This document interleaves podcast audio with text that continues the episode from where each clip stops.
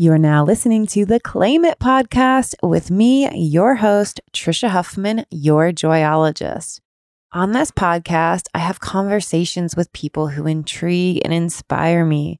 We go through the journey of their lives, not just the shiny parts of where they are today, but how they got there, the ups, the downs, the twists, the turns, all of it, because I believe that so often we are putting our feelings of being successful, enough, worthy, fulfilled out there somewhere. Once I have this job, make this much money, have, you know, this deal, look this way, have this relationship, then I will feel all of these things.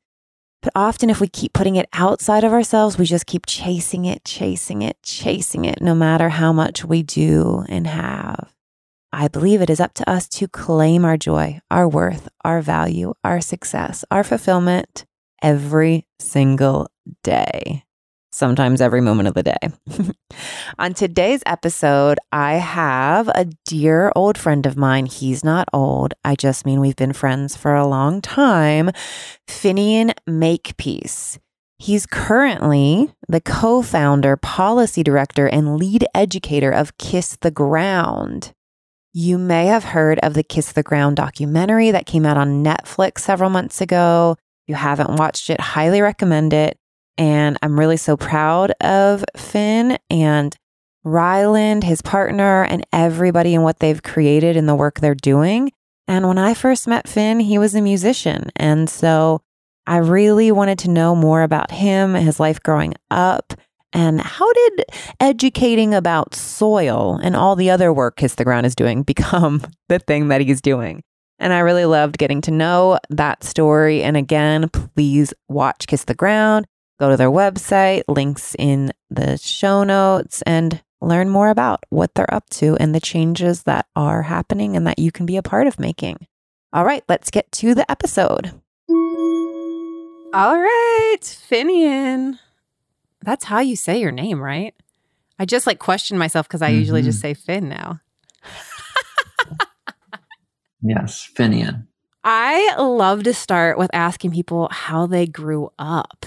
And I feel like yours is a more mm. unique background. But like I like especially, I want to know really how you grew up. Because again, I f- feel like from what I know of you, it's different than many people. But I also like to talk about like high school ages because that's when, you know, I can feel like we get this pressure of like, what should I do with my life to go to mm. college? What am I going to be when I grow up? So yeah, what was life like for you growing up? I grew up in the country, mostly with three brothers.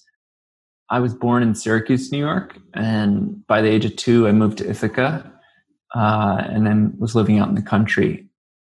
I think by the time I was three, I moved into kind of my childhood house that was also out in the country, bordering on a decent-sized uh, forest or area, and I was homeschooled. So, along with my brothers, this meant a lot of time outside. We had a big yard, and my mom gardened a lot. We had compost, and, and the yard just was right up against a, a big woods, and we were out in that woods all the time, winter, spring, summer, fall. We were homeschooled, and what that means is different for many homeschoolers.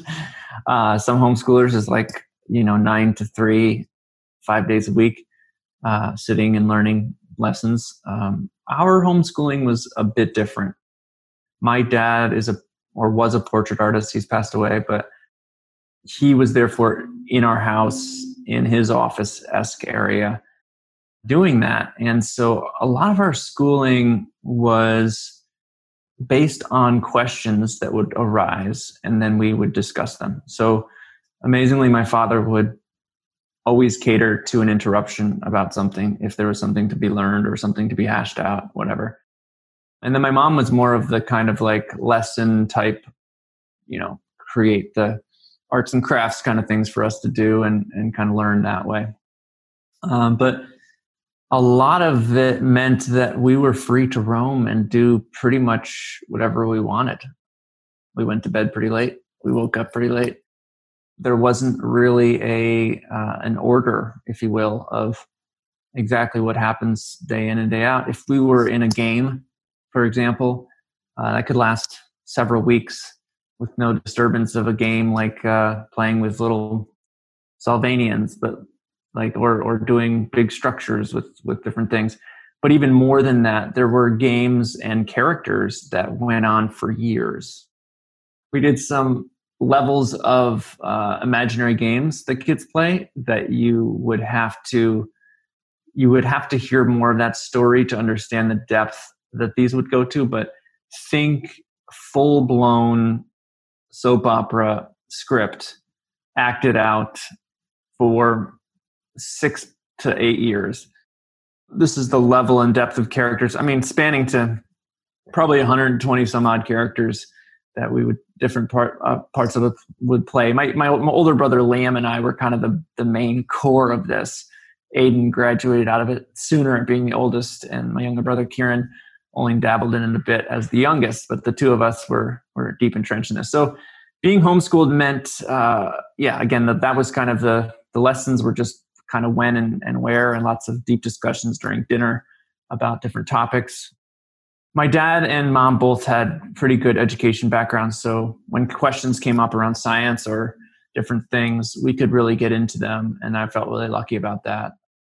So had some really great background uh, on those areas. And did you have like friends that were like nearby and stuff too? Like, it was it mostly you and your brothers, or were there also like families that were doing like similar things? Or like, did you play? Did you guys involve in sports or anything that was like outside? Where you know. Yeah, yeah. So there was a homeschooling community in Ithaca, New York that we had. Um, so we would get together with them quite often. I had a play group when I was young, like five and six. Those kind of core friends who were also homeschooled, we'd see quite a bit. And yeah, those were those were always kind of the, the main reason it could actually work. And then later when I was about ten, nine, ten, eleven, I think I went to something called Green Path, which was three days a week homeschoolers. About twenty kids getting together, different ages from like five to twelve, getting together, doing different things, sometimes split apart, do uh, older, younger, sometimes all together, kind of learning stuff. But also like with that group going into Cornell University and like learning from top-notch professors about biodiversity things and like going. And so we got some really kind of like advanced schooling, but at the same time, like missed some basic stuff like, oh, how do I do long division? Oh, whoop, missed that one because, you know, p- parents forget to teach the third kid things. So, yeah, it was it was kind of mismatched of like d- really deep and then some stuff that just kind of got left out. But uh, overall, it was a lot of time to think, ponder, notice, sit in nature, especially in my like uh you know, years after ten years old, like just some being able to go out into the woods by yourself is such an amazing experience and sit and just be like, I, I, I see the fast pace of our world today and how much media and social media I'm on and how much time I'm on computers working and stuff. But like my childhood, I, I spent not just time with my siblings out in, the, out in nature, with my friends out in nature, but by myself. Sitting in nature, building a fort by myself for days on end in nature, like things that, you know, there quote unquote isn't time for, for anyone in today's modern American society. Well, also, I feel like even if a family was living in the exact place that you were and, all, and everything was the same, the forest and stuff there, that parents were less likely to let their children go play in a forest by themselves, you know, like that we... Well, plus we were in that forest, so of course parents were afraid what? to let their kids into that forest. No, I'm being sort of joking, but like we were kind of the ones who were of the forest in that way of like, so there was neighbors and people who would like, you would occasionally see them tromping through the forest on a hike through the thing. And we'd be like in our fort hiding out and like, they wouldn't even know we were there, like the kind of stuff. And we had been there, you know, weeks on end, every day, twelve hours a day.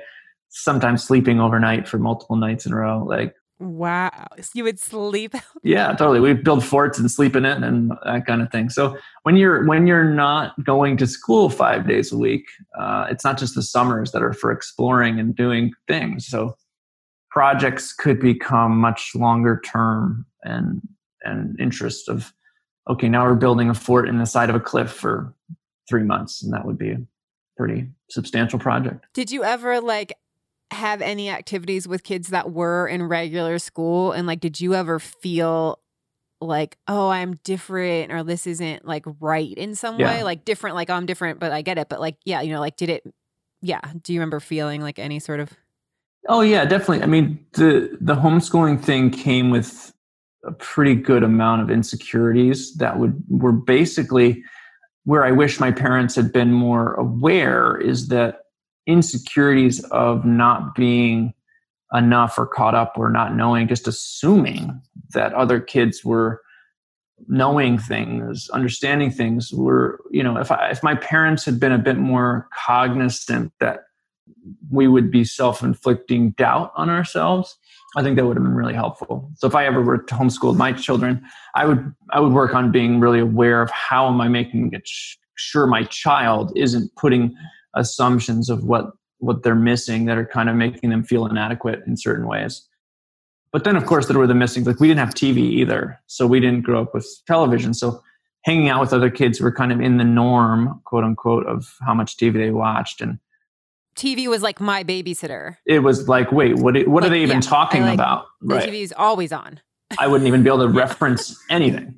I'd be like, wait, I don't even know any of the characters you're talking about. And they'd be like, how do you not know this? And I'd just be like, uh, so there were certain things that, you know, when, uh, when you're amongst your homeschool friends, it's like, that's your container. And then when you're in the public school friends slash friends who watch tons of T V, it was a bit, a bit of a challenge sometimes. Yeah. And so what you were saying is that not even kids making you feel like maybe you didn't know enough, but like right. that you were just automatically projecting, since they're in school Monday through Friday with these teachers, they know more. I don't know enough. Like I'm uncertain, uncertain things. Yeah. So just kind of realizing that, you know, we all have insecurities we deal with, but, you know, being aware of your kids' potential insecurities, you know, I think is an important thing for parents to, to, on any front. Obviously kids in school were dealing with peer-to-peer insecurity pushes that were even probably way more significant, which I later realized when I went into eighth grade uh, with public school. And was, oh, so you did start public school in eighth grade?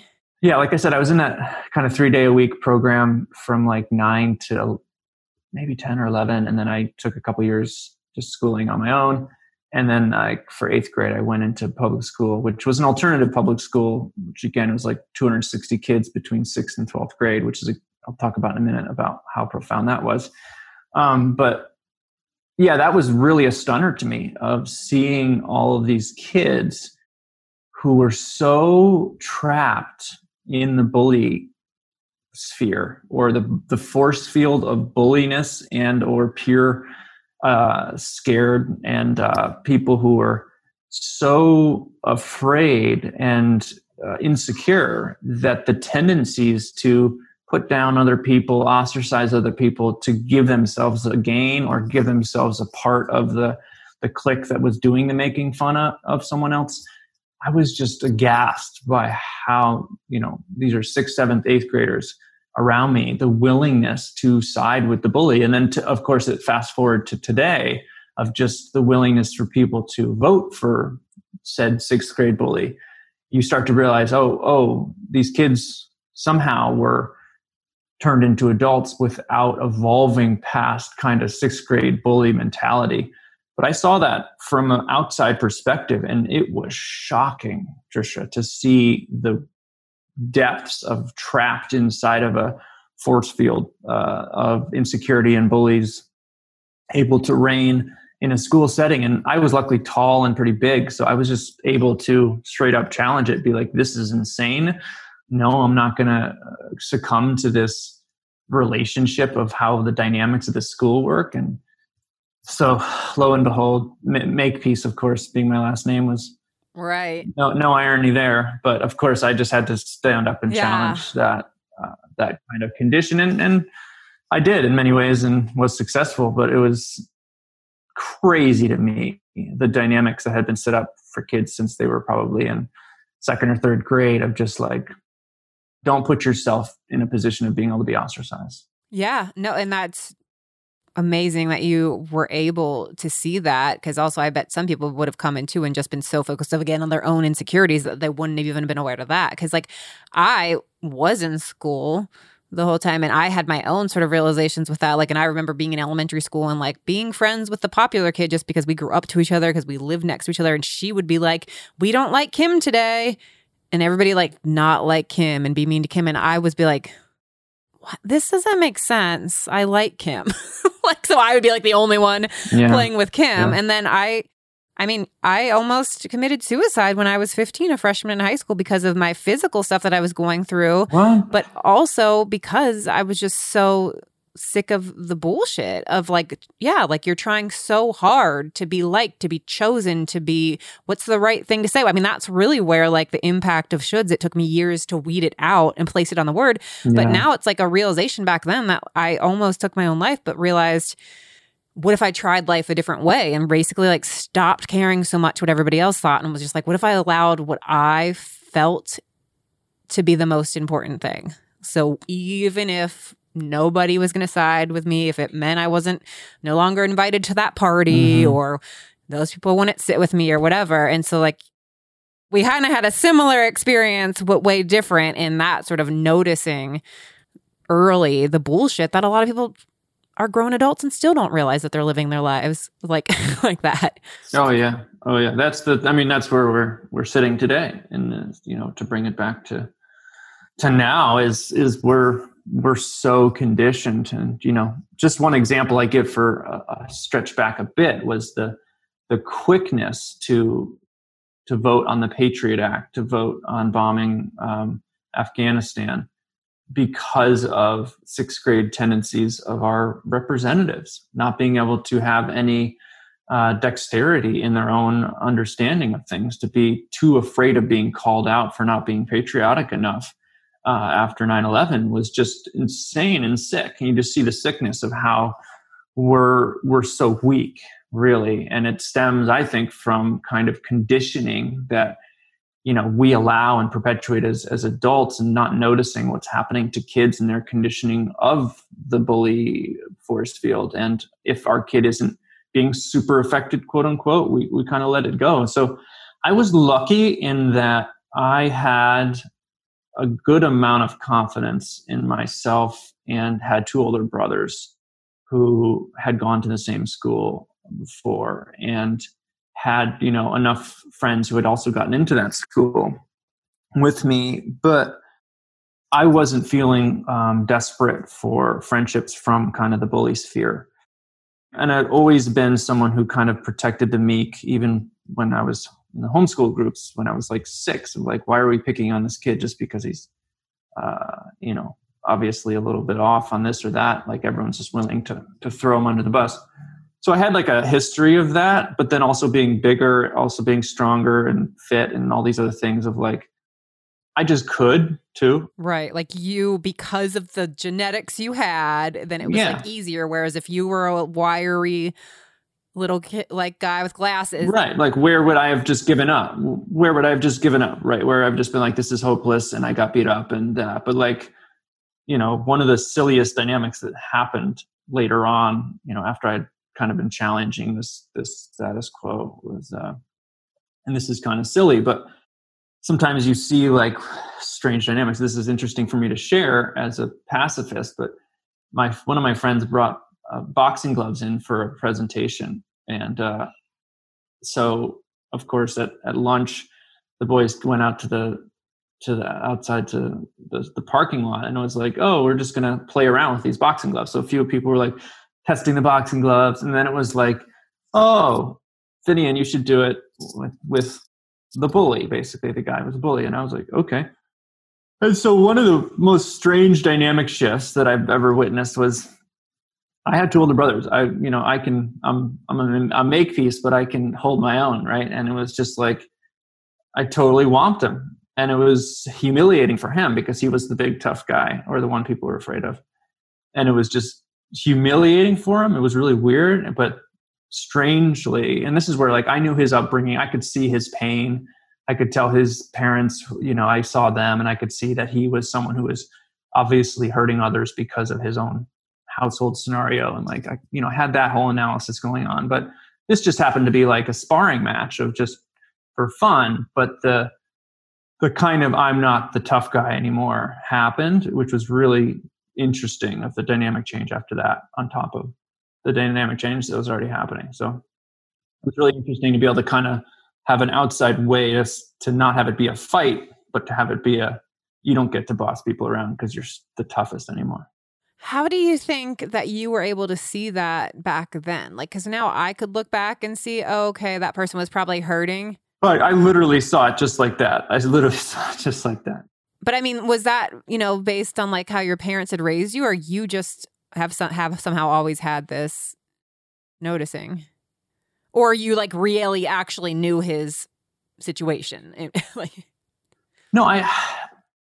I, I have always had a strange noticing of, of empathy, and my parents, especially my mom and, and my dad, really, of like someone else's rage is not usually because they're inherently mean, but usually there's something going on that conditions that. And now with a therapist wife, Abby Makepeace, I learned, I've learned a lot more about how true that can be, of what conditioning can do to create someone's who they're who they're acting out as. And so I saw that, and and I saw his parents, you know, I saw it, and I could feel his uh, relation to that and what he had to face when he went home and who he was associated as with them. So you can just, if you know, if you pay attention to it, I think you can notice it for pretty much anybody.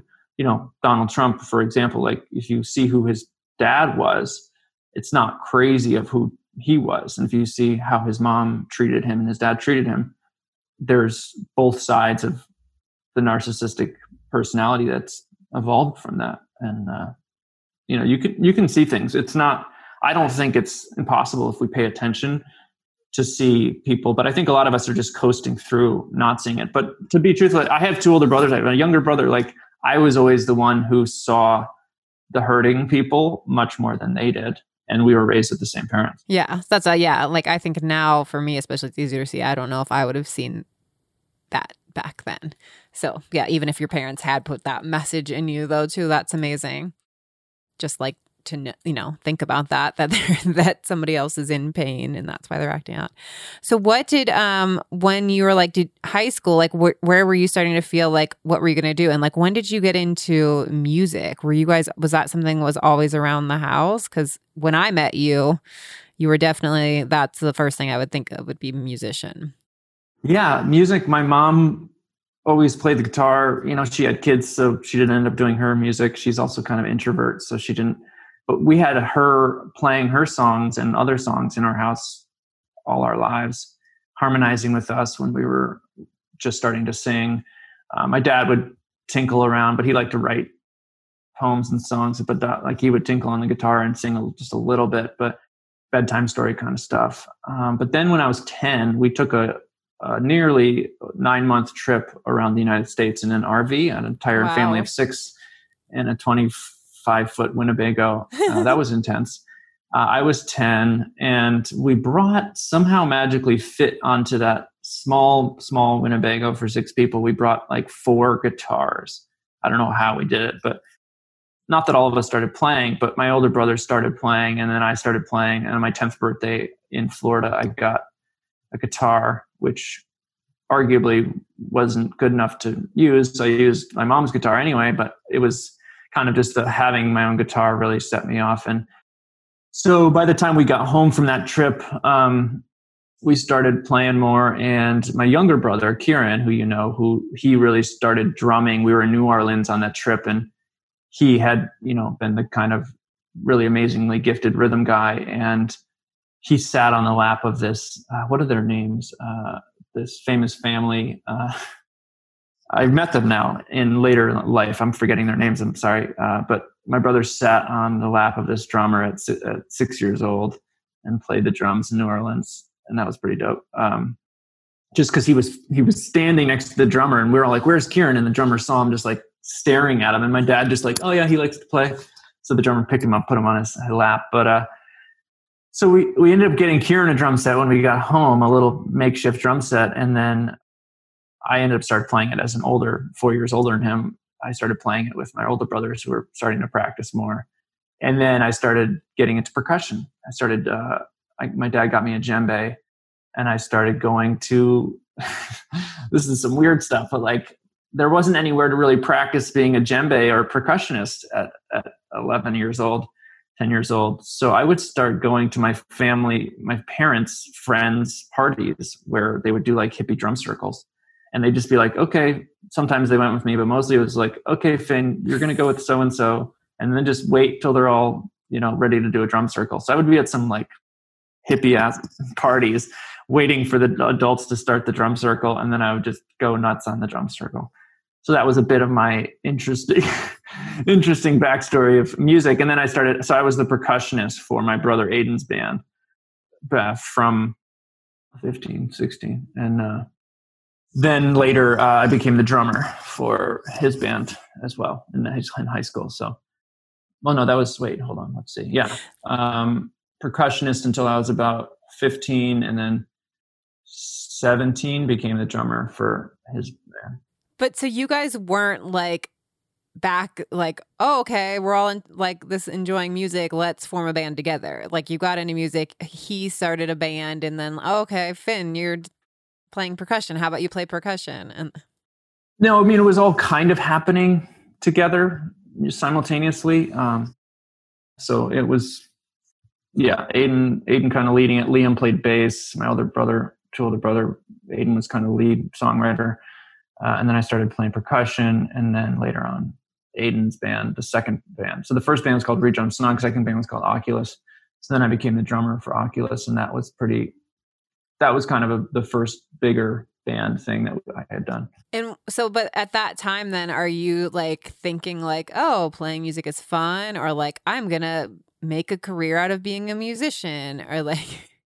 Yeah, definitely by the time of the the second band, Oculus um, was definitely moved to the more serious. And I was kind of leading the charge in a lot of ways on that band and promotion and, and booking the shows and getting like getting things really moving. So fast forward a bit on that band, Aidan and I went, did a semester in London trying to make some moves there. A semester high school or college? Or- College, yeah, uh, in London. We did a tour of Brazil with that band. We did uh, tour tours of uh, the East Coast in the United States up to Canada. Wow. So you got pretty, it wasn't just like a high school band. We got really into it. Um, no, it was, this was like, uh, this was coming out of high school into college for me. And uh, yeah, it was my life. We had a house we lived in as a band. So I didn't live, I didn't have the regular college experience. So I was, the first two years of college, I was going to community college in in New York, Ithaca, um, for trying to transfer to Cornell. And so I had, I wasn't like in dorms or anything. I was just living in a house with my band. And um, that was pretty intense. And what were you going to college for? And were you like, I want to go to college? Was there any push from your family? Was it just like, this is what you do? No, I wanted to go to college for political science, which is what I ended up going to U C L A for as well. Yeah, political science was always my my goal there, to be able to, I've always had an activist part of my life ever, forever. So I've always been kind of leading things and looking at policy dynamics for human rights, for civil rights, for environmental rights and different things. So that's been a part of my life. Political science just seemed like a place where I could learn about um, how we can, learn. Just to fast forward on that for a second, is sadly I felt like, in my political science research, just how insane it was, how much we were studying and justifying and finding reasons for war versus studying and justifying and finding reasons for peace. It was just way lopsided for how much significance and bolstering of kind of the, the people who, who brought us into terrible situations. Sometimes saved us from terrible situations, you could argue, but we definitely don't study peace nearly as much as we study war. So that was a very big disappointment for my political science degree. So that's a, another matter. Well, it's kind of the same because, yeah, I am interested in like, yeah, so you're going to college and, and studying something you want to study. And then also you have this band that's like picking up. Yeah. And that, the band was the, the the thing. And so I ended up, I ended up deciding I didn't want to go to Cornell because I was sick of Ithaca. And then I just decided to move across country to San Francisco. And what pulled you to San Francisco? I thought that it would be a great place to get the band started.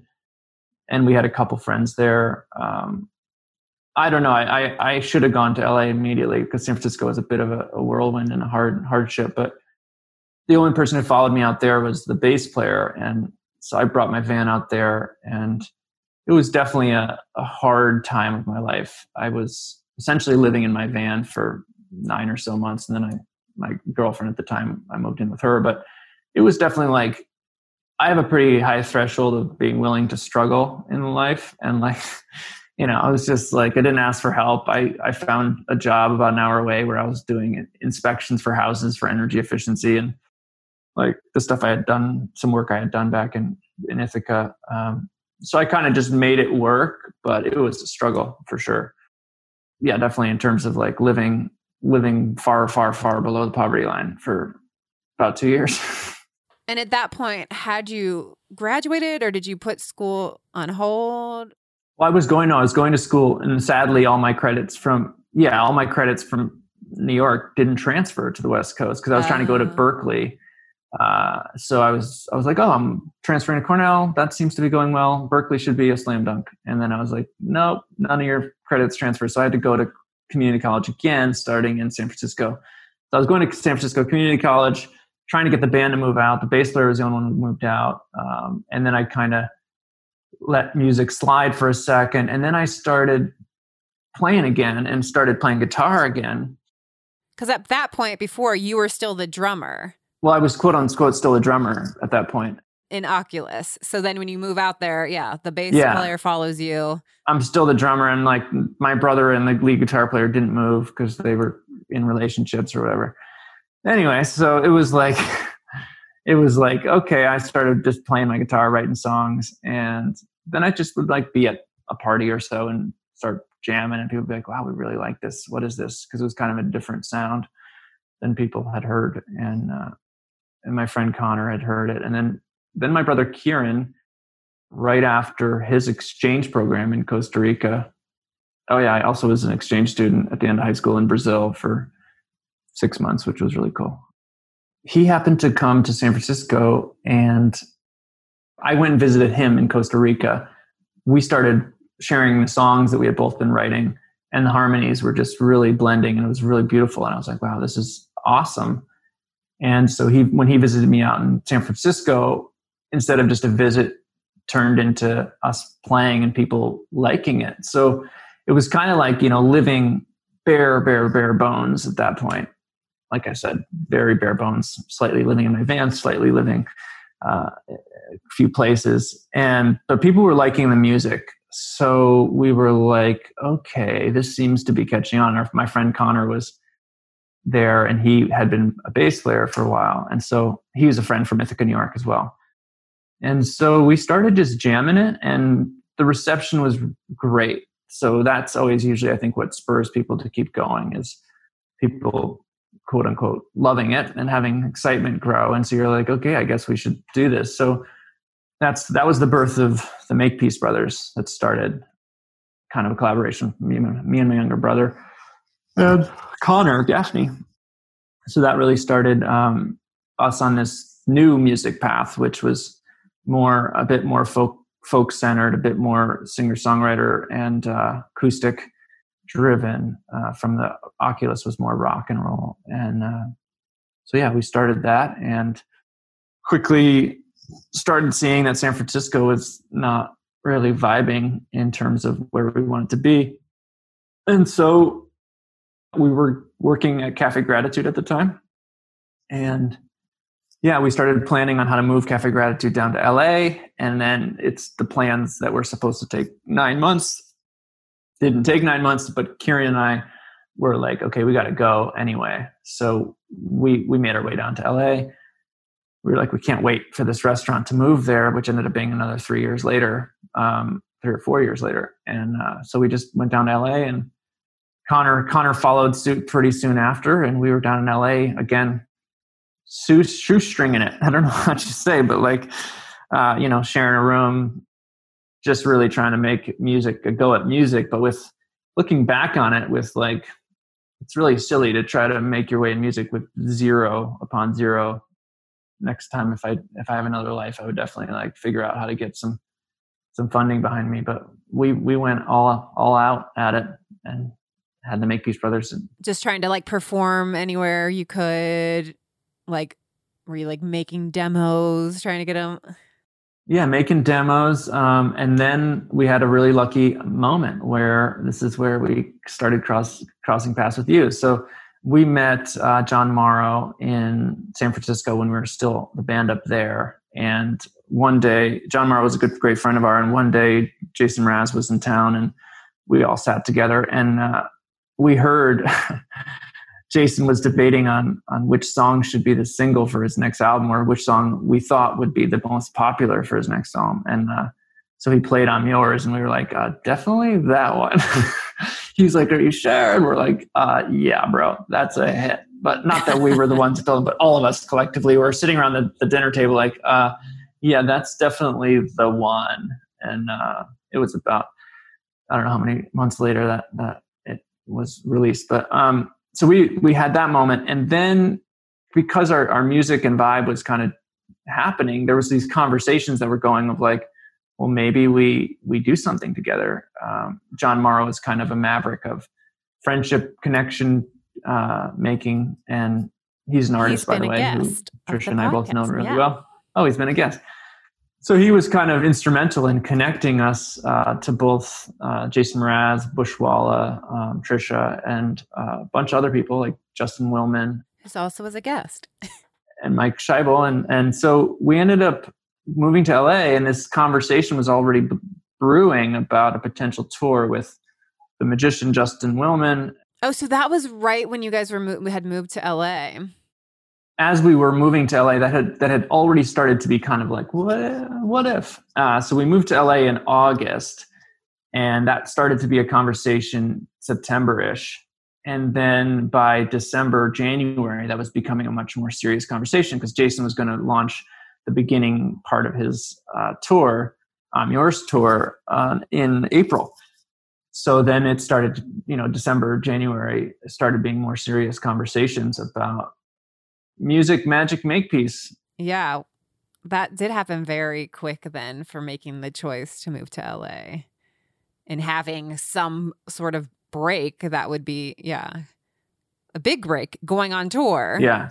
Well, we didn't know. I mean, we were like, oh, yeah, haha, that would be cool. But then, uh, so that whole fall, we were just kind of making making life work there. And, and then that, yeah, so that spring, we were lucky enough to go on tour with uh, Jason Mraz, open up uh, Bushwalla, uh, Make Peace Brothers, and Justin Willman. Uh, it was it was an incredible experience. It was a month-long tour. You were on the whole tour or most of it? No, because that was when my father passed away. Oh, that's right. That's right. Oh, my gosh. Yeah, because you had been there, we'd been there, so I but I started yeah, the tour yeah. and I had to leave because I just couldn't handle it. So like, oh, yeah, that's right. So we had met before then. Um, right. Yeah, I was trying to think of when I gave you my car. It must have been after that. Oh my Remember? gosh, flashback. Like gave yeah my Forerunner, yeah, straight, which is straight a up. funny story. Mm-hmm. But um, maybe that was after because I probably needed my yeah because I needed my car that whole year because I ended up leaving the tour, and it was probably the following year when I was going. That yeah, was like that a year and a half after. On tour in yeah, two thousand nine. Yeah. So this was two thousand eight. Yeah, it was like so excited. We were going to go on this tour with all these awesome people that he just named, but my father passed away suddenly from the funeral. I flew to Australia to tour with Jason. Came back. So I did two weeks of touring in Australia and Asia and was a mess. Came back That's to the States, right. and as soon as we landed, rehearsals that I was like running. Right. And I was a yeah. disaster and a mess. And I went out on the U S tour, and I don't even know if I lasted a week. I was so a mess and like devastated and having all these like life ahas. Well, that's, you know, of like, what am I doing with my life? I feel like I need to be doing more, even though I love this. And I'm like on my dream tour with all my favorite people. Like I loved touring. I loved doing mm-hmm. sound. And I was with not just Jason, my favorite touring crew, but all of you guys that had become like my new awesome friends. And I was just like, I gotta, I don't know what's going on, but I have got to leave. And mm-hmm. you know, figure my life out, rethink everything. So That's I ended up right. thinking, yes, yeah, so yeah. I was only on that tour yeah. for like a week or two. Yeah. Mostly the, just the California run, right? Yeah, probably. I remember I flew to Chicago just because the flight was already in my name or whatever, and like and and like went oh, and stayed right. in Chicago and like saw the show, but it was like done. Oh my yeah, god, you just crazy flashbacks. The Chicago that the, the the bus from California to Chicago, I had you know we had already done four or five shows, and that for me back to back was like a bit stressed on my my voice, but.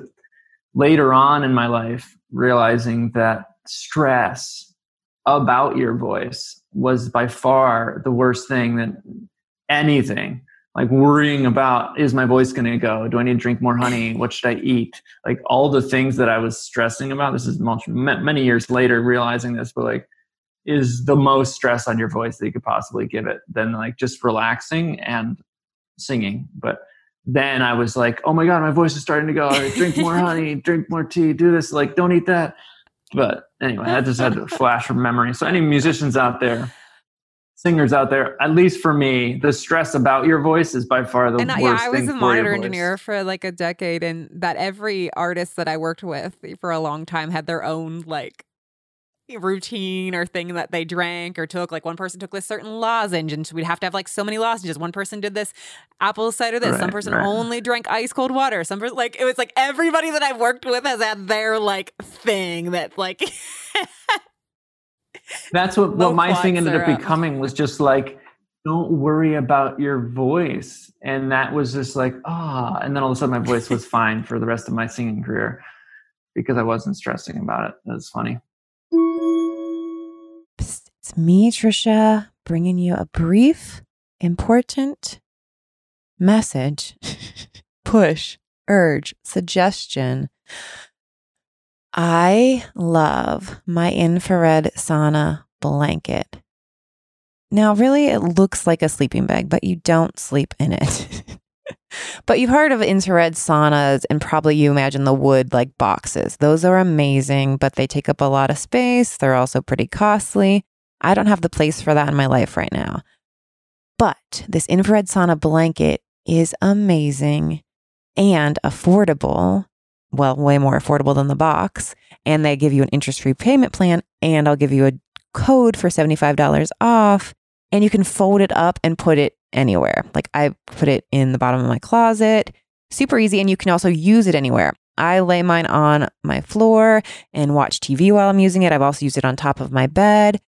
What does it do? High makes you sweat, basically. You get in it, you sweat, sweat, sweat, and it's a detox. It is so healing for me in my mind, my body, my nervous system. It's a giant reset. I sometimes wake up early, restless, and do it in the morning. Sometimes do it before bed, midday. I do it all the time, no matter what time of day. And it changes how I feel in my body, my mind so, so, so much. I highly recommend checking it out. You know, I have chronic pain from fibromyalgia, so it helps that. I know it helps a lot of other people with similar issues. Also just like working out pain, or, you know, you are n- not able to get as much movement in. If you're sore from driving, from sitting too long, just emotional stress. Again, it like gives me this like cozy space. I wear long pants, long shirt, socks. I lay in mine at about a seven or eight. There's number dial to choose your level. Keep water nearby, watch a show, and I can totally zone in to a show. Watch Kiss the Ground, maybe. And yeah, it feels amazing after. Feel free to ask me any questions about it again at Your Joyologist, D M me, and go ahead and go to the link in the show notes or go to bit dot l y. So that's bit, B I T dot L Y backslash joy sauna, and you'll get taken right to it. And if you use my code joy seventy-five, you'll get seventy-five dollars off. So bit dot l y backslash joy sauna. You can also D M me and I'll give you the link straight to it, and use the code joy seventy-five for seventy-five dollars off. I bought mine two years ago. I use it several times a week. Seriously, one of the best purchases I have ever, ever, ever, ever made. Okay, back to the episode. Okay, so then that tour, what did that end up doing for you guys when you got off the tour? Yeah, like, did you have some sort of like money to live off of, some sort of notoriety to like, because that's also like, that's a small, it's it's a big tour, but also like not super. Yeah, it's kind of, it's, I think it's for, for everyone who's, who's in the music and in the hustle. It's a freaking hustle. It's, it's a, it's a marathon, not a sprint.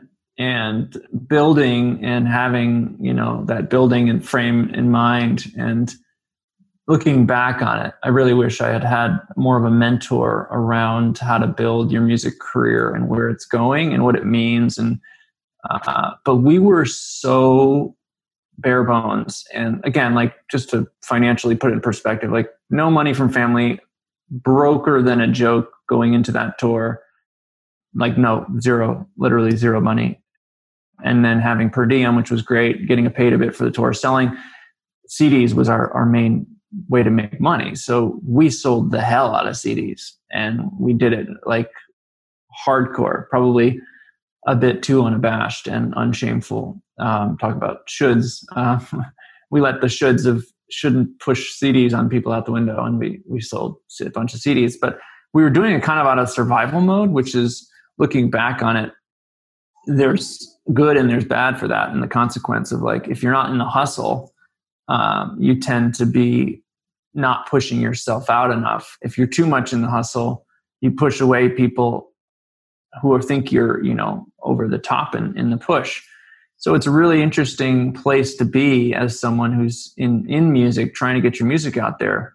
But like, if you don't sell enough C Ds, yeah, you're not going to pay rent, kind of deal. So that's, for me, looking back on it, I was like, man, I I shouldn't have been so concentrated on making a living as a, as a musician in those moments, and more about how am I building this, because it was, I had too much kind of pride in, I got to do this myself. I got to make this music thing work myself, um, without like reaching out to people who probably could have supported financially to make it not easier, but to make it actually more of a business, make sense as a growing business, versus like you're starting a business with zero cash and your only way is just by selling C Ds and getting, you know, it's just bad business model for making a, a band move into the next level. So coming off that tour, the expectations were really high, you know, but it was all on me basically. And the band was there, but I was, I was kind of our manager and our agent, and we had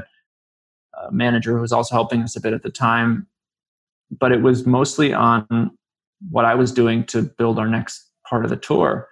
So we booked a tour in in England, but that was again like counting on some people there who told us they were going to book shows and that it was going to work, but it was done in so much haste and without any experience and without any real solid connections. And it was like more for the sake of what is what's next for right, you guys, like, you like kind of that question, the, like, oh, you just went on tour with Jason Mraz, and you're like, oh, we got we got to have an answer. We like let's go to let's do a tour in England, which was an answer for people. It did like kind of like, oh, cool, now they're going to England doing tour, but the tour was not set up wise or set up with any real means for, you know, we had some radio shows. There was some cool stuff that happened, but it wasn't set up for success whatsoever. And that part really was just like zero knowledge about uh, the music industry in that front. So looking back, it was kind of like, oh my gosh, like we were just jumping forward with whatever we thought we could. And kind of like, there wasn't, uh, there wasn't a support system really that was helping make it work. It was kind of just inventing craziness and riding the wave. So how, like, when did you start to steer away from, or expanding, not even steering away, but expanding from like, okay, maybe I want to do more with my life than just focus on music? Or when did you start to like, yeah, sort of start putting music in the background or to the side? Things keep on getting better. Music, so, so it was, even though we're talking about that, like things did get better. So you're yeah. on the train. Yeah, of course. So so that was that was the the summer after that tour, uh, spring into summer. It was just really intense. Kieran moved back to Ithaca for a couple of months, and I was in L A by myself. But just to fast forward, I'll just breeze through it really quick. We started getting into the college market. Justin Willman was huge in the college market, and I kind of was like, okay, dollar right. signs. What I can push myself. Called? I can book myself.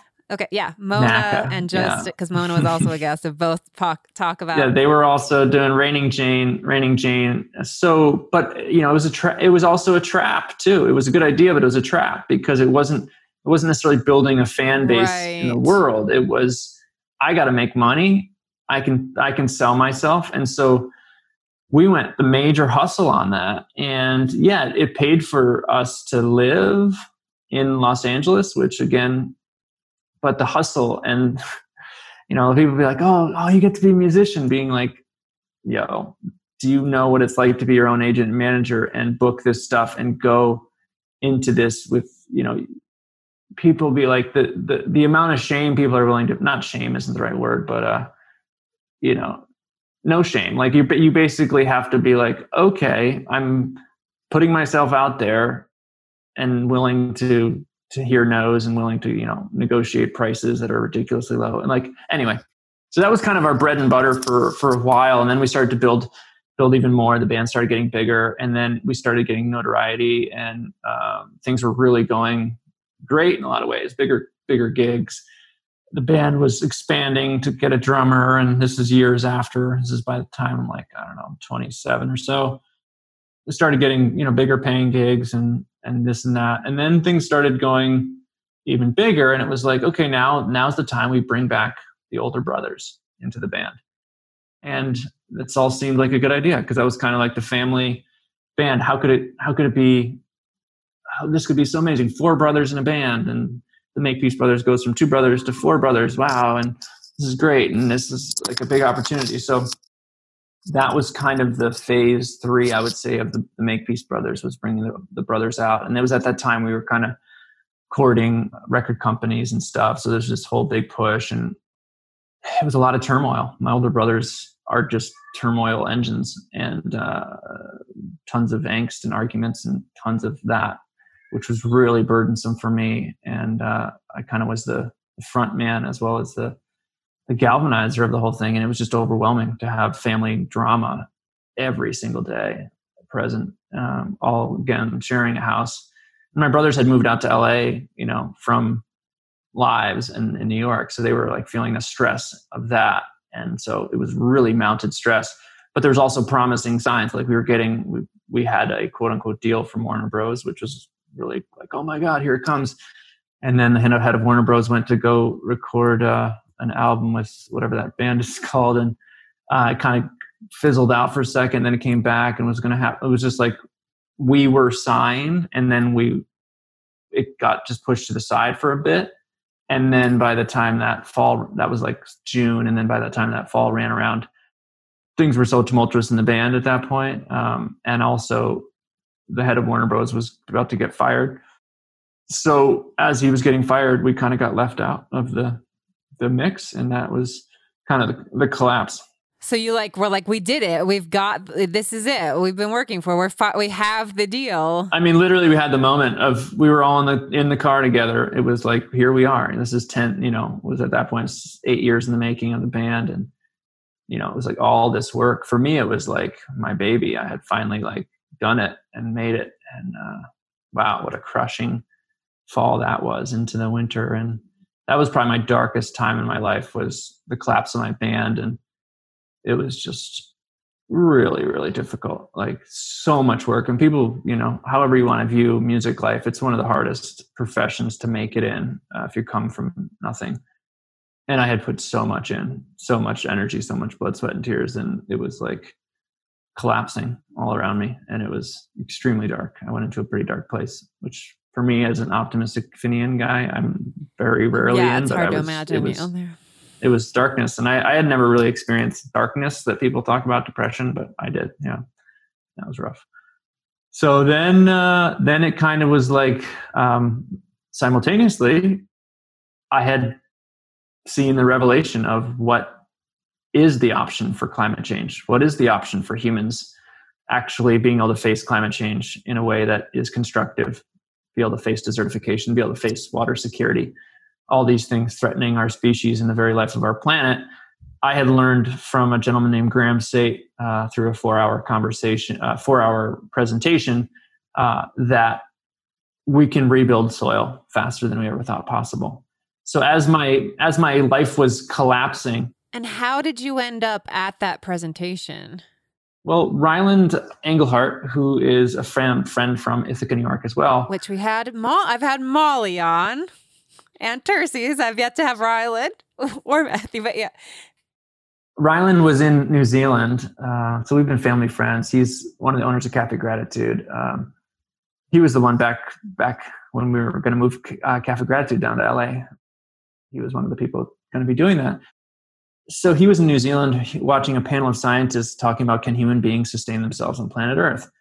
First five expert scientists said no, because we're we're on this trajectory of completely degrading the Earth and, and destabilizing it. And the last guy said, yeah, what they said is true, but we've all forgot about this potential called we can help rebuild soil faster than we ever thought possible. And this kind of blew Ryland's mind as someone who was in the organic food movement, being like, I'd never heard about this before. So he taps me kind of as his activist friend of like, dude, I think you're going to have your mind blown by this guy. And so he invited Graham to stop in L A to give a presentation to us. So Graham gave a four-hour lecture that was truly mind-boggling. And just to backtrack a bit, growing up with Cornell University, uh, in twelfth grade of high school, I was In a, in a biology class where we actually, an A P bio class where for a whole semester, we were helping Cornell University with this study about how oak groves were communicating and helping uh, give themselves uh, antidotes for airborne viruses. And it turned out it was the mycorrhizal fungi that were in the soil that were actually sending signals some two or three miles Whoa. apart from each other to these trees. So this internet of the soil was being kind of discovered at that point.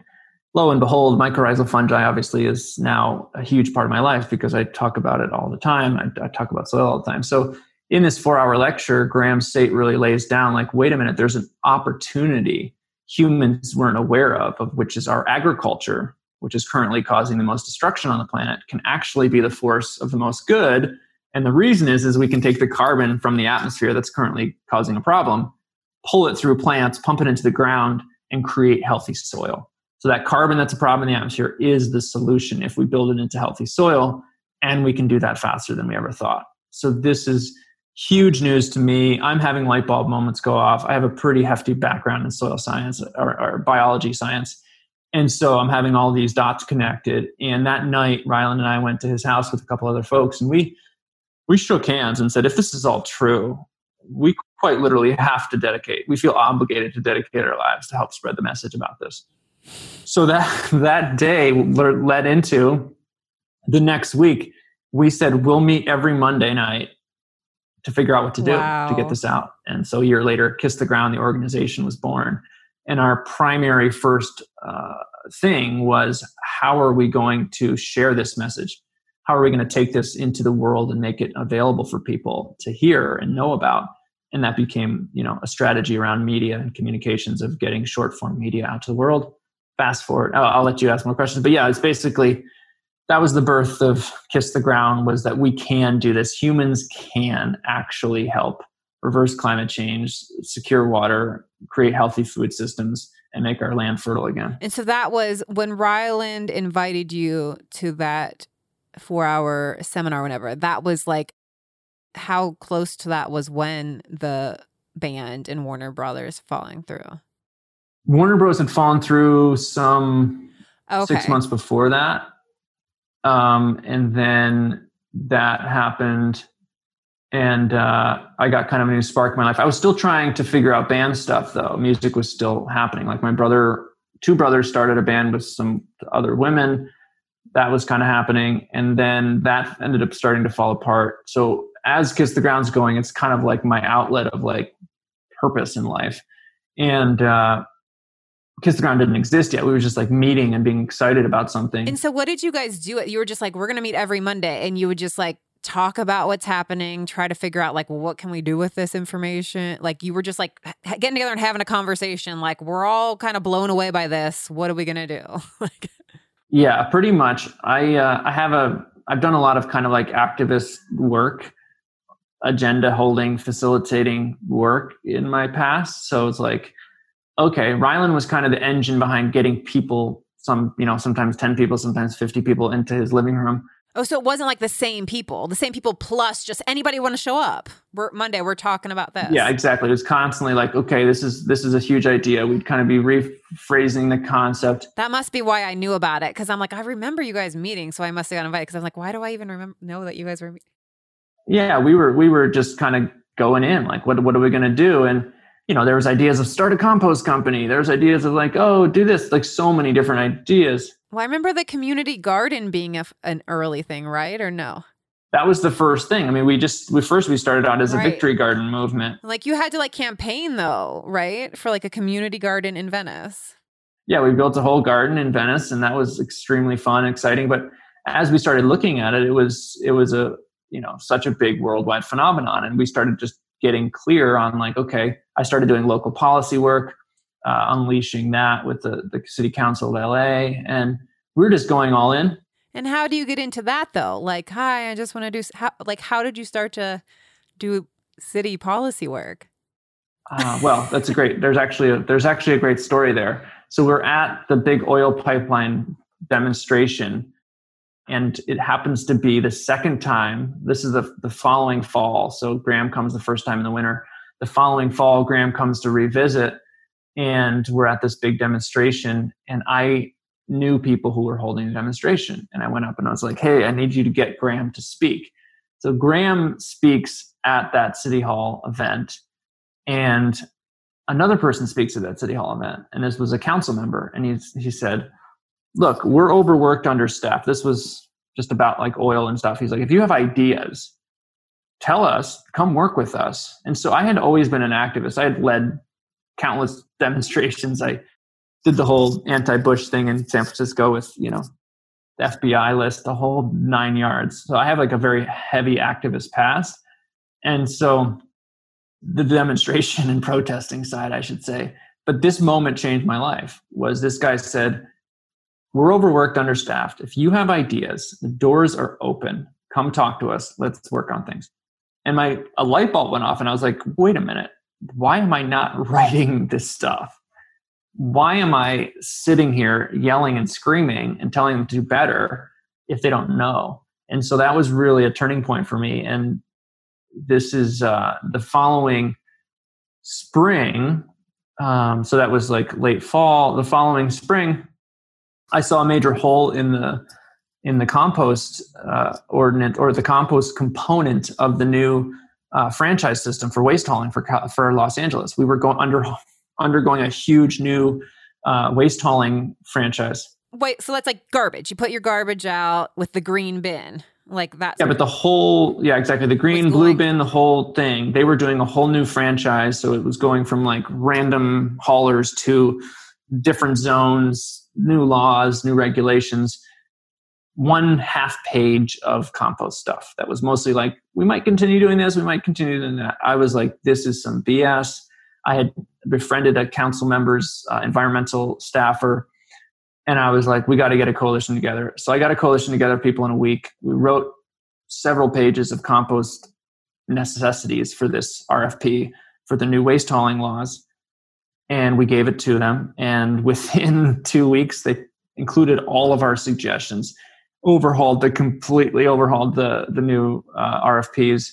Voted on it uh, a, a week later. So within a month, we totally transformed Los Angeles. Ten year uh, contracts for for all the waste haulers to include composting. So that was kind of just like a heroic feat, but definitely teaches us that when we have ideas and we're able to articulate them, it's not that our policymakers aren't supportive. It's usually that they don't necessarily know or they don't have the time to develop them. So who are they listening to? It's people who write plans and put them in, on their desks so that they can sign them. Like you made it easy for them. You gave them.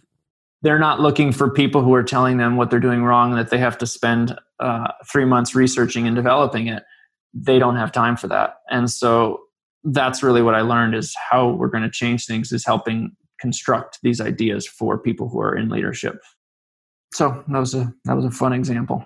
And so so yeah, you guys had the community garden in Venice, and then you know like what were the next like early ideas? Like starting to hold like your own sort of talks and stuff, like bringing people together, or well, we start we realized that the biggest hole was uh, communication of the idea in a bite-sized format. That was that was obvious from the get-go. From the first time we heard Graham, was like, you looked on YouTube for this information. It was like vacant. So we were like, uh, we got to make something that's tangible, um, c- comprehensive, not too long. So that turned into what is now called The Soil Story, which is our first kind of major piece of media that we created, which was uh, you know, four-minute piece that is describing regenerative agriculture and carbon farming as this solution that was relatively unknown. Uh, possibility that was relatively unknown. So that kind of set us on the stage internationally as an organization that was serious. And uh, we launched that campaign a year and a half after Kiss the Ground was born. And we launched it with in support of California's Healthy Soil program, which was trying to be passed. And we got twenty-three thousand signatures in support. We had Jason Mraz there. We had a bunch of other musicians, Michael Franti, a bunch of people who were endorsing this uh, push for Healthy Soils program for California.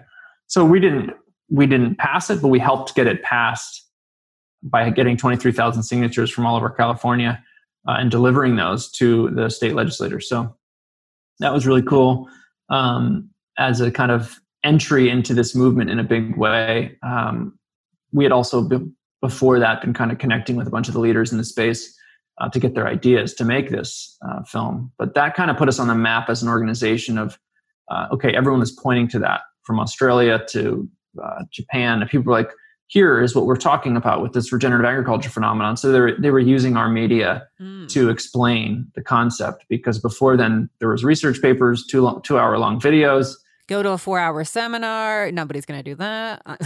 Right. There was nothing that was comprehensive, four minute animated piece that spelled it out. So we had kind of achieved that goal that we had from the very get. And at this time too, is this all like all self-funded? We started getting into getting funders, people behind this, uh, sharing the idea with them. Uh, Ryland is an incredibly uh, charismatic and inspiring person in terms of getting people to see a vision of, of what we've formulated. And Uh, he, from the beginning, he's been kind of our, our biggest uh, lever for accessing funds to make things happen. So yeah, like how, at what point were you able to, I'm guessing, be like employed to be able to show up to do this work that you're passionate about while also paying your bills? Is that something that... So, um, yeah, I was still making ends meet uh, through music mostly, but had kind of stopped touring. I spent basically three or four months heavily researching this. The first premise for me was, if this is all true, I don't want to be a part of a B S movement here. I, I went under the hood immediately. So that was unpaid. I was just sitting in the office or Ryland's garage every day, just researching the heck out of this, and in my own backyard or whatever it was. Um, I was just going in to really find out if this was all true. And of course, the, the, the deeper I got, the more real and true it became, and possible connecting with all these experts around the world who are leading it. So that was just kind of passion. And, you know, again, willing to not live comfortably has allowed me sometimes to do things that are outside the norm of like, okay, um, not going to have very much food for a while. I'm going to research soil. Right. Because a lot of people are, okay, I need to I'm working thirty, forty, fifty hours a week to try to make the money. And then, okay, whatever's left here. And yeah, you're like, yeah. I'm going to put all my time here. Oh, okay, maybe I can try to play a gig to get some money to eat next week or whatever. Yeah. Doing some hustles, doing some things. Yeah. So that was kind of make this work versus work and then have a side thing. It was like, do what it takes to, to get this going. And then, um, you know, probably eight or nine months into that, we started having a little bit of money, like five hundred bucks a month. That was some beginning salaries. So that was kind of like how it started for me. And it just kind of built up from there. And it was like, okay, how do we bring in more people? How do we get our garden director? How do we, you know, how do we start having more people paid to, to actually move this forward? And, but yeah, for me, it was like, I was kind of the stake in the ground. Ryland's, Ryland was really like the bring it together, connect it to bigger outside sources. And I was kind of generator. I was kind of like the engine within of like engine, if engine doesn't stop, we can, we can keep going. And Ryland is like the, the finding the fuel for it so that it actually can build and make it work. And so I was kind of just like, okay, I'm in, let's do this. And at what point was it your guys' ideas then to try to go deeper? Like once you had made the four minute film to like, okay, we need more awareness out there. Like let's make a feature length film or like, or a full length film. I don't know what you call it. Well, interesting quick story. Uh, Ryland's house, which we're turned into the Kiss the Ground office, which is where I ended up going to do most of my research and stuff and where the early meetings in the living room were, were happening. Basically, the people who used to live there are Josh and Rebecca Tickell, filmmakers who made Fuel, The Big Fix, and also Kiss the Ground, the movie.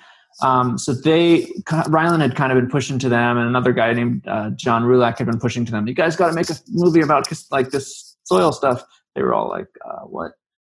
It took some pushing to get them to get it. And they had a couple of visits with us and explained some of the science. So they kind of got like a depth of like, oh, wow, this is actually not just random hippie soil stuff. This is actually cool and exciting. So got them engaged, started that process. That that turned into a, a six and a half year process to get the film out on Netflix. But so you guys have been having this conversation for six and a half, seven years about making a documentary. Yeah, the film is almost seven years old of like getting the documentary done and onto Netflix.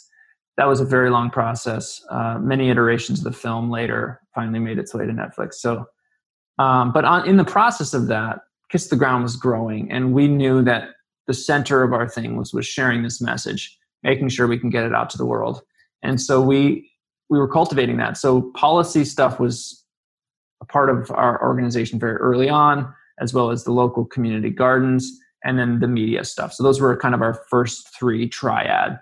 And then um, I got pulled into our media department. So policy kind of shriveled up a bit, um, which was, you know, creating more short form media. We created, we've created over, I don't know, three or four hundred videos on this subject to kind of help people access this stuff, infographics, et cetera. You can check out kiss the ground dot com to find out more about that.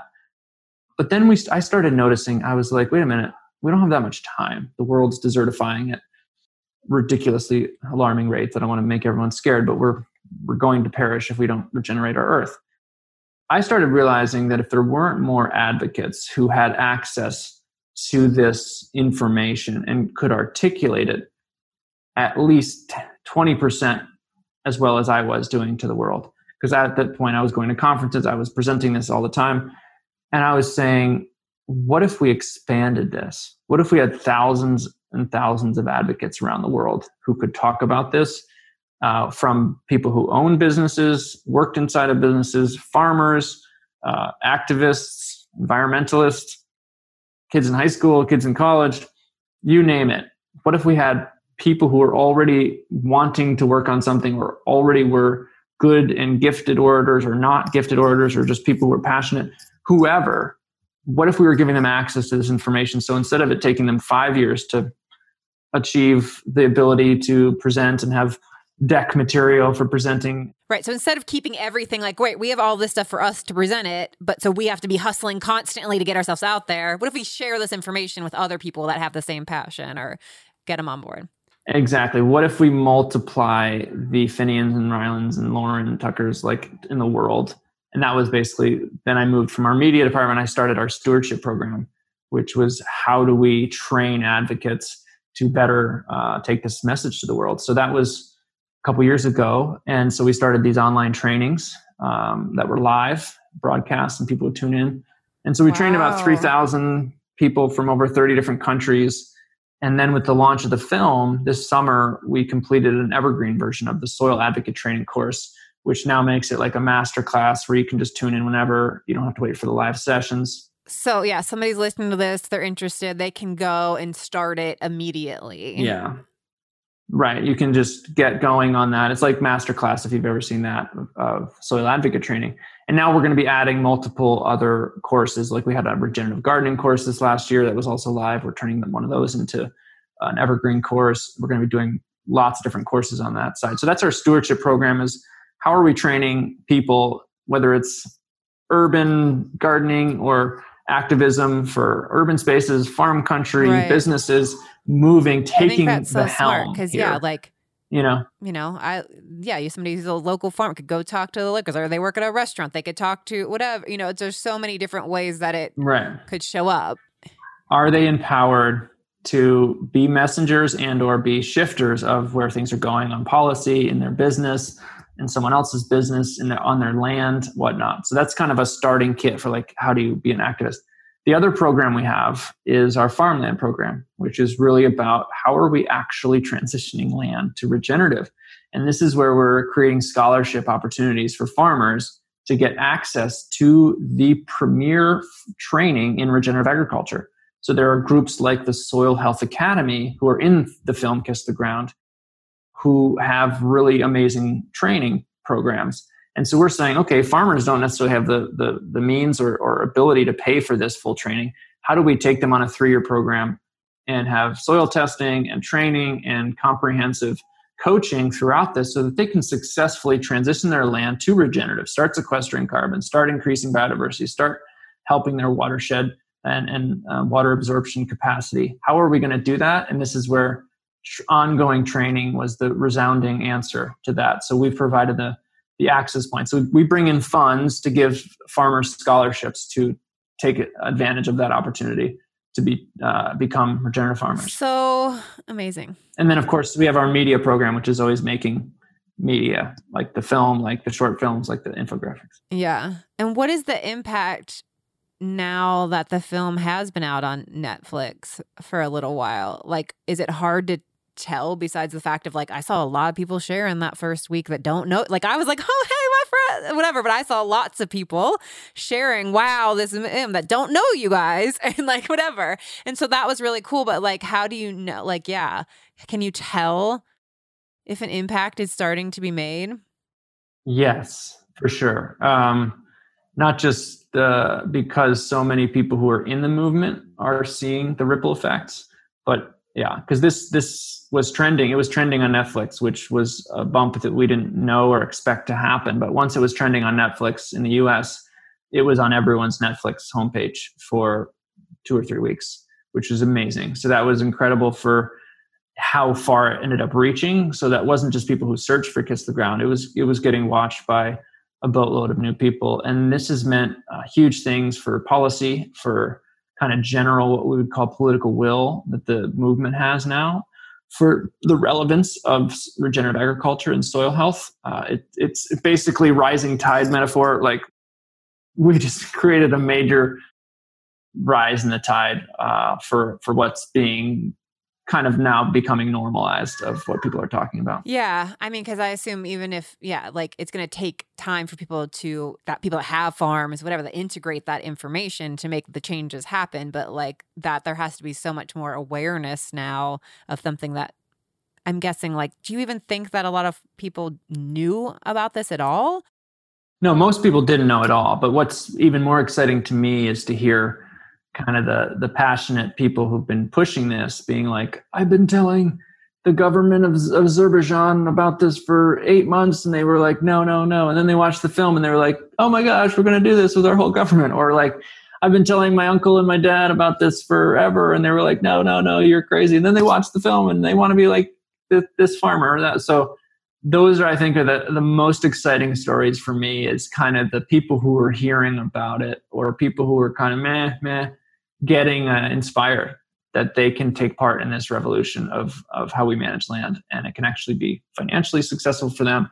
It can be good for their biodiversity. It can be good for their for their future, for their kids to inherit the land. So that's what I'm really excited about. And also, of course, the the newbies who are finding passion in their lives. We have countless people signing up for soil advocate training coming out of this, who are like, I saw the film. This is the answer for where my energy should go for the rest of my life. Awesome. And put me in, coach, ready to go. So that's really cool. And what for people that are just like, oh, I don't have a farm. I don't even have a garden. I'm not going to garden. Like, are there things that people can do to make a difference?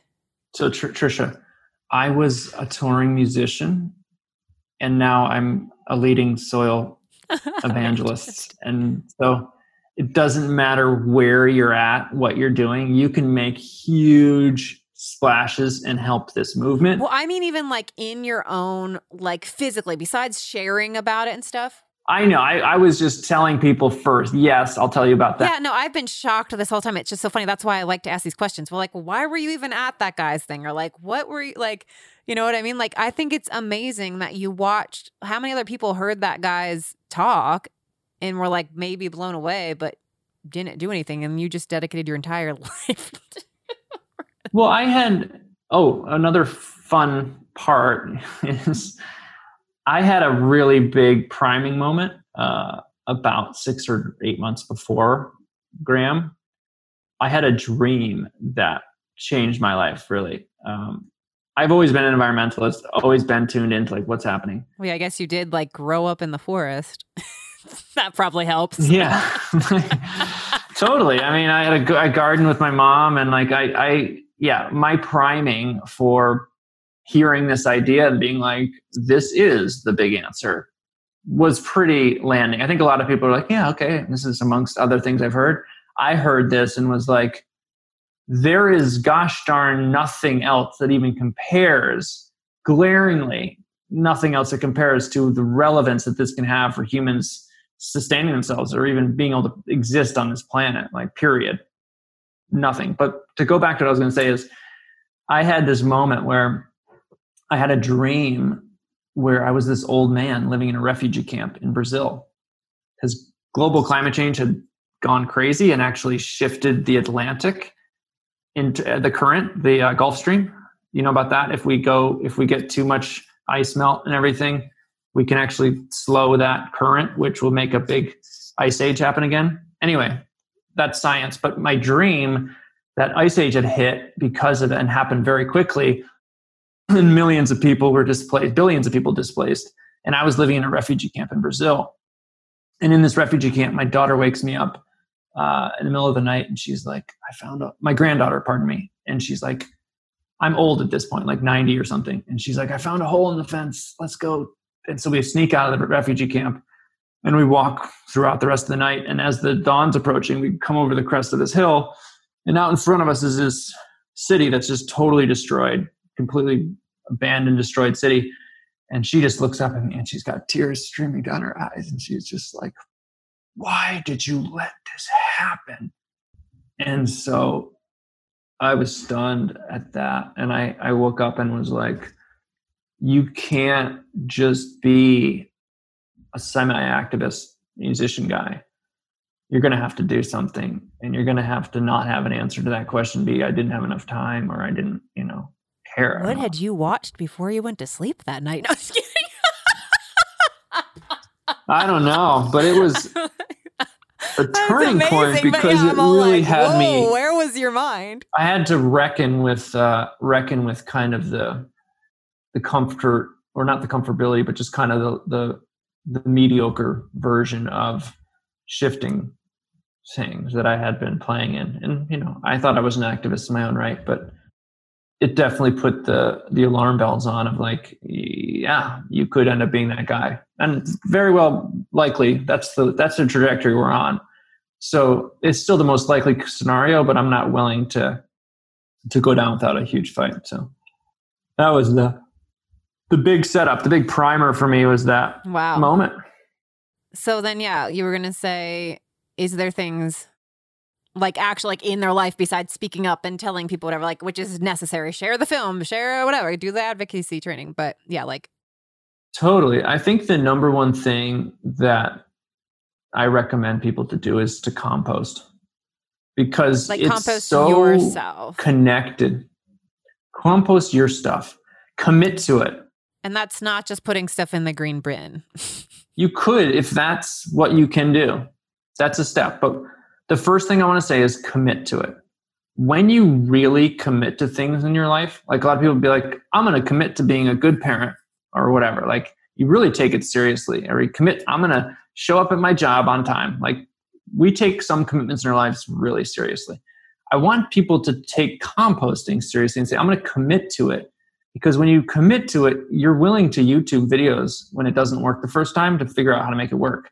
You don't just stop it like, oh, I tried composting once. It made it stinky. I, I don't like it. I, I my wife's out of stump, so I can't do it. Like, I, no. So instead of saying, I'm going to try composting, I commit to composting. So then when you want to give yes, up, you're like, not, I'm going to try composting. I did commit. Oh, I have to figure out how I don't have to do this. No, you have to figure out how to do this. So every, you know, recommendations for people is like, put your scraps in the freezer in a container so that they don't get flies and stinky stuff. Because when, when you sit it out on your freezer, out on your counter, you're going to get anaerobic digestion, which is when it gets all wet. And it basically makes it so it stinks and creates anaerobic digestion, which is gross. Put it in your freezer. It'll make all the flies go away, and it'll make it so you don't have gross, slimy stuff to drop in your compost anyway. Because when it's frozen, it's just like frozen scraps, because you don't put it in gross. You just put it in as scraps of food. So then when you throw it in your compost bin, you can actually just move it around with a shovel or your hand, because it's not like gooey, gross, yucky stuff now. So that's the first thing. Put your compost in the freezer. Second thing is put a bin of dry material like leaves or things you're able to, to rake up in your yard that have fallen around that are brown, or newspapers. Create a bin to the side of your compost where you put those uh, carbon-based materials, so that when you put your food scraps in, which are heavy nitrogen-based, you can balance them with your carbon. So try to, like like a dog or an animal does when they defecate in the woods, they try to put something over it.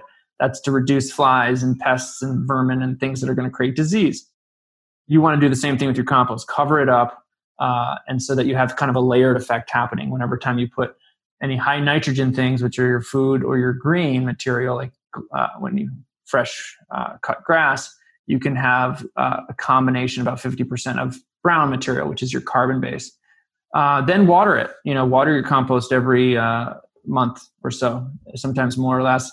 Have some kind of stick or pitchfork so you can kind of break it up. If it starts smelling, break it up, turn it a little bit so that the, the carbons balance out closely with the, the nitrogens.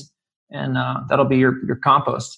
Um, the cool thing about composting is when you produce your compost after a few months or six months, the black gold that you get at the bottom of it is unbelievable. And you'll have an experience, a, a life-changing moment where you get to have done it. And it's so rewarding because you put that stuff on your yard or you put it on your garden, and it has so many multitude of benefits of helping regenerate your landscape. And do you guys have resources on Kiss the Ground or YouTube or whatever, like the best yeah. uh, composters for like, oh, I just live in an apartment. I live in, I have a small yard. I have like land. Yeah. Do you guys have like resources on favorites? Totally. And if we don't have yeah. them, YouTube has them.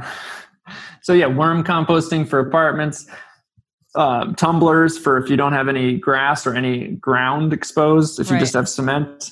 Um, there's, there's a bunch of different ways you can, you can do it. But composting is, is definitely huge, because when you see how much you're throwing out of organic material that could be helping to regenerate land, uh, and you see how much you're going into your your uh, trash, it's just it's crazy. Like when you do first challenge, Trisha, if you can tell your listeners, one week, put your container for your compost in your freezer. Watch how much compost you get in one week just by putting all your scraps or food scraps or whatever into that compost.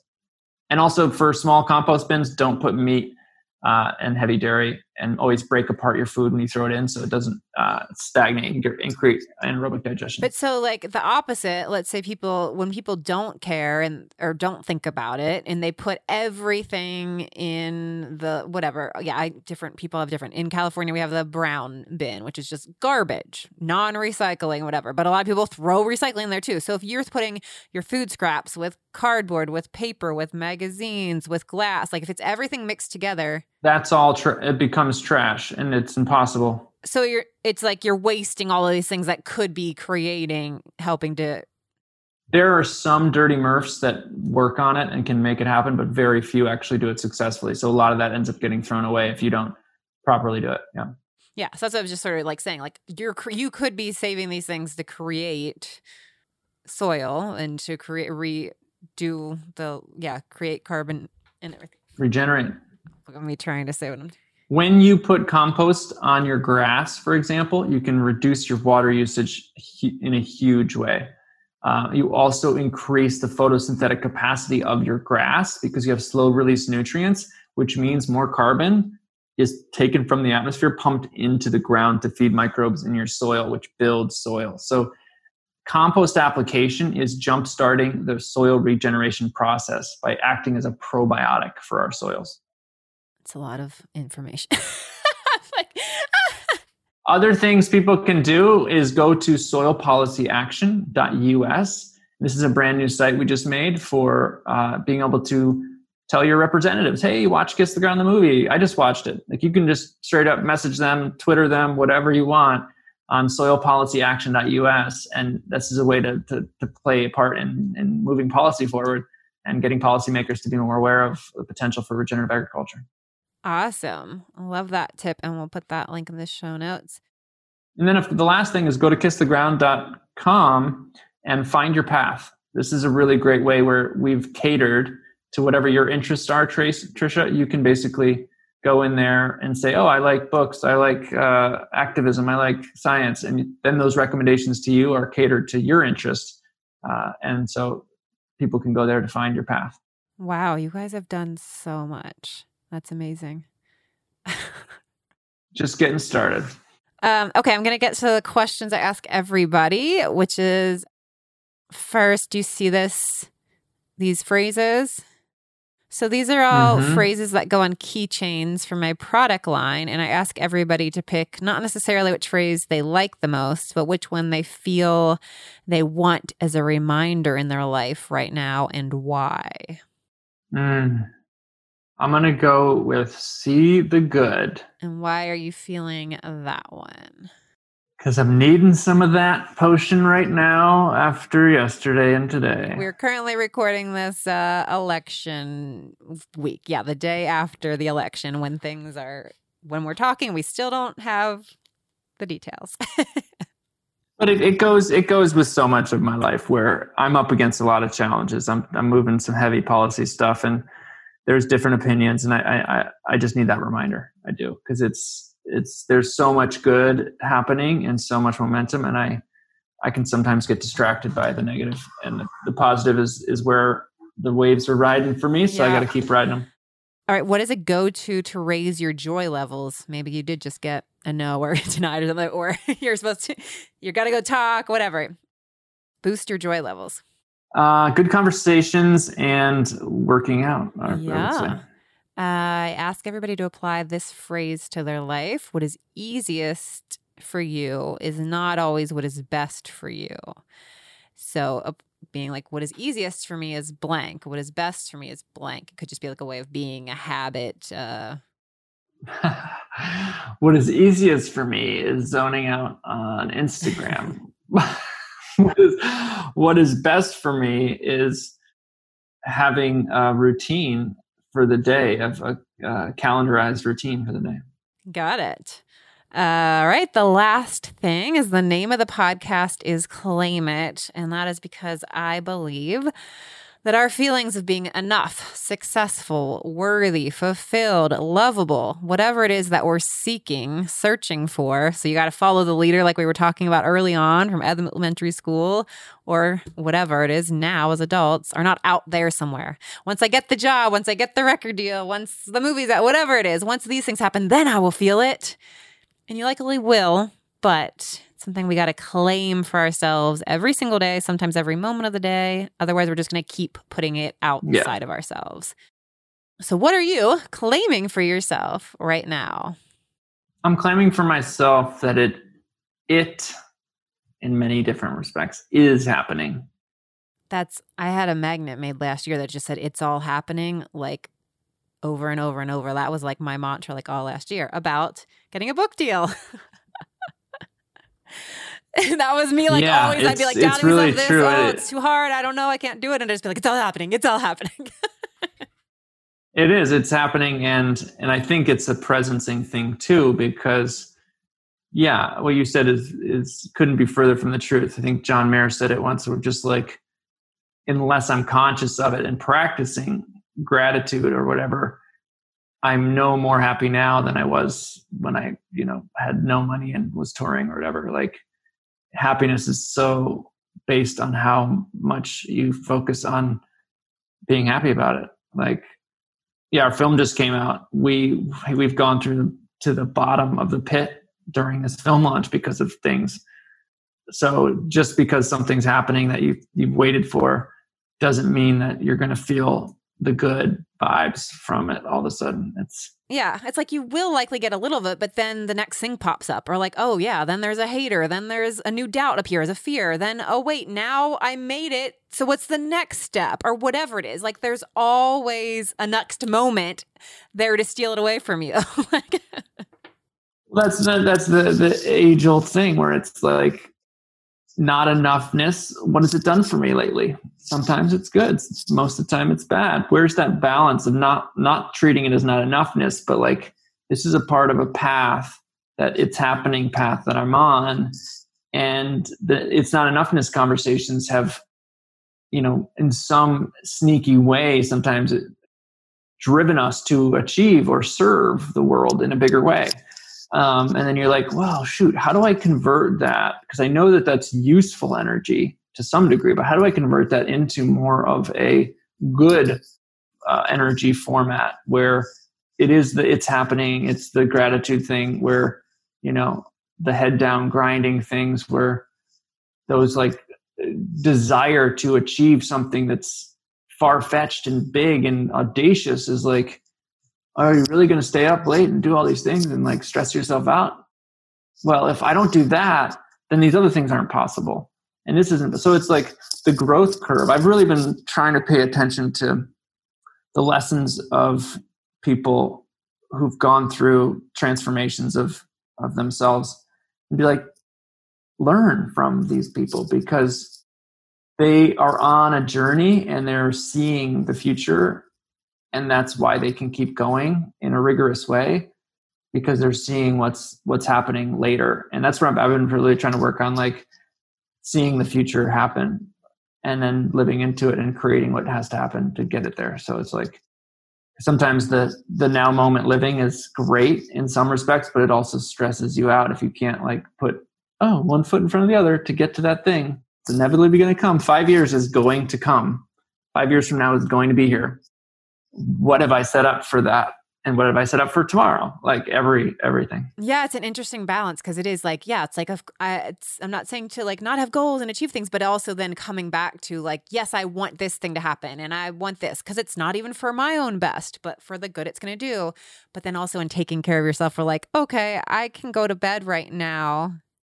Like I feel fulfilled that I'm doing this work, even though this isn't done yet. So like, yeah, that thing and like bringing yourself into that present moment of that way where, yeah, so it's because, yeah, it can lead to the constant, you got to keep going, keep going, keep going to get there. And so like that balance of trying to, oh, I'm enough, I'm fulfilled, I'm successful right now, even though I'm working on this thing that's like, well, that's like real like success because it's, there's always different layers. Yeah, I think sometimes it's just, I, that's part of the, the combing away is like taking away what though that thing yeah. is going to mean success. Exactly. Being like, okay, I'm successful now. It doesn't mean that like I need to slow down. I am who I am. I'm an overachiever to some people's eyes and underachiever to other people's eyes. Whatever, I am who I am, and I'm I'm driven to do more things. But if I take away the, like the the meaning of like, oh, this is the successful thing that means to be like. That's never going to give me the return on investment in that mindset. So, yeah. Well, and most of the times I think people are chasing this feeling that they haven't even like considered what it will feel like. You know, it's like, what would that even feel like? Now it'll be enough. Like, what does that actually feel like? Like there's not, there's always gonna be something else. So like, yeah, like finding that piece of like, I can yeah. claim my success right now, my worth, my value, my joy, all of it. No matter what yeah. I've done today yeah. or this year in this life. Totally. Everyone's dealing with burdens of, of not feeling enough. Every yes. single person. That's which is why I like to Very share few have. conversations on this podcast. All right.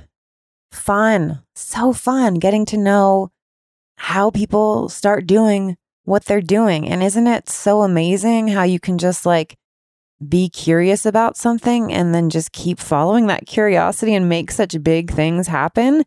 Like change is really happening because he became interested in this and he's not the only one out there making changes. You are capable of making changes too. To learn more about Finian and Kiss the Ground, kiss the ground dot com. I'll have social links and the website links in the full show notes. Again, go ahead and watch Kiss the Ground on Netflix. And um, yeah, I think they do. They have so many different take actions, become a soil advocate. They go to your their website, donate now. They have so many ways to look into what you can do. Stewardship education. So go it out. Go check it out at kiss the ground dot com. For full show notes and everything me, I'm at your joyologist dot com, and show notes, you hit your joyologist dot com backslash podcast and you'll find all the episodes there. I'm at yourjoyologist on social media, and I love, love, love hearing from you. I appreciate you taking the time to listen to these podcasts. I would really appreciate if you haven't already to say subscribe, and if you want to leave a review, just takes a quick, you know, minute. And hit a screenshot before you hit submit and email your screenshot to podcast at your joyologist dot com, and I'll send you a gift from my product line. Just like I have every guest pick a keychain, I could send you a keychain, an art print, one of my new Daily Connection journals, a magnet. You just don't know what I could send you if you leave me a review. Because that's um, reviews and subscribes. That's how podcasts grow and um, become more discoverable. So that's why people ask you to leave reviews. But also, it's really nice to hear your words and why you're listening and what episodes you're listening to and what they make you think about. So, of course, feel free to shout me out at Your Joyologist on social media, like I already said, because I love also hearing from you personally. All right. Um, last thought for the day. I'm going with, what are you claiming? What are you claiming for yourself right now? And that could be claiming for yourself right now today. Like, I'm claiming joy. I'm claiming peace. I'm claiming I'm already done enough. I am enough. Or it could be claiming some big goal, vision, curiosity that you have for yourself that you're going to give yourself permission to explore. So what are you claiming? Maybe even say it out loud. I am claiming... I'm claiming magic. That's what just about to came to me. All right, I'm claiming magic. I am claiming magic. All right, thanks again for listening. Keep on listening to some more awesome episodes, or I'll catch you here next time you choose to join in.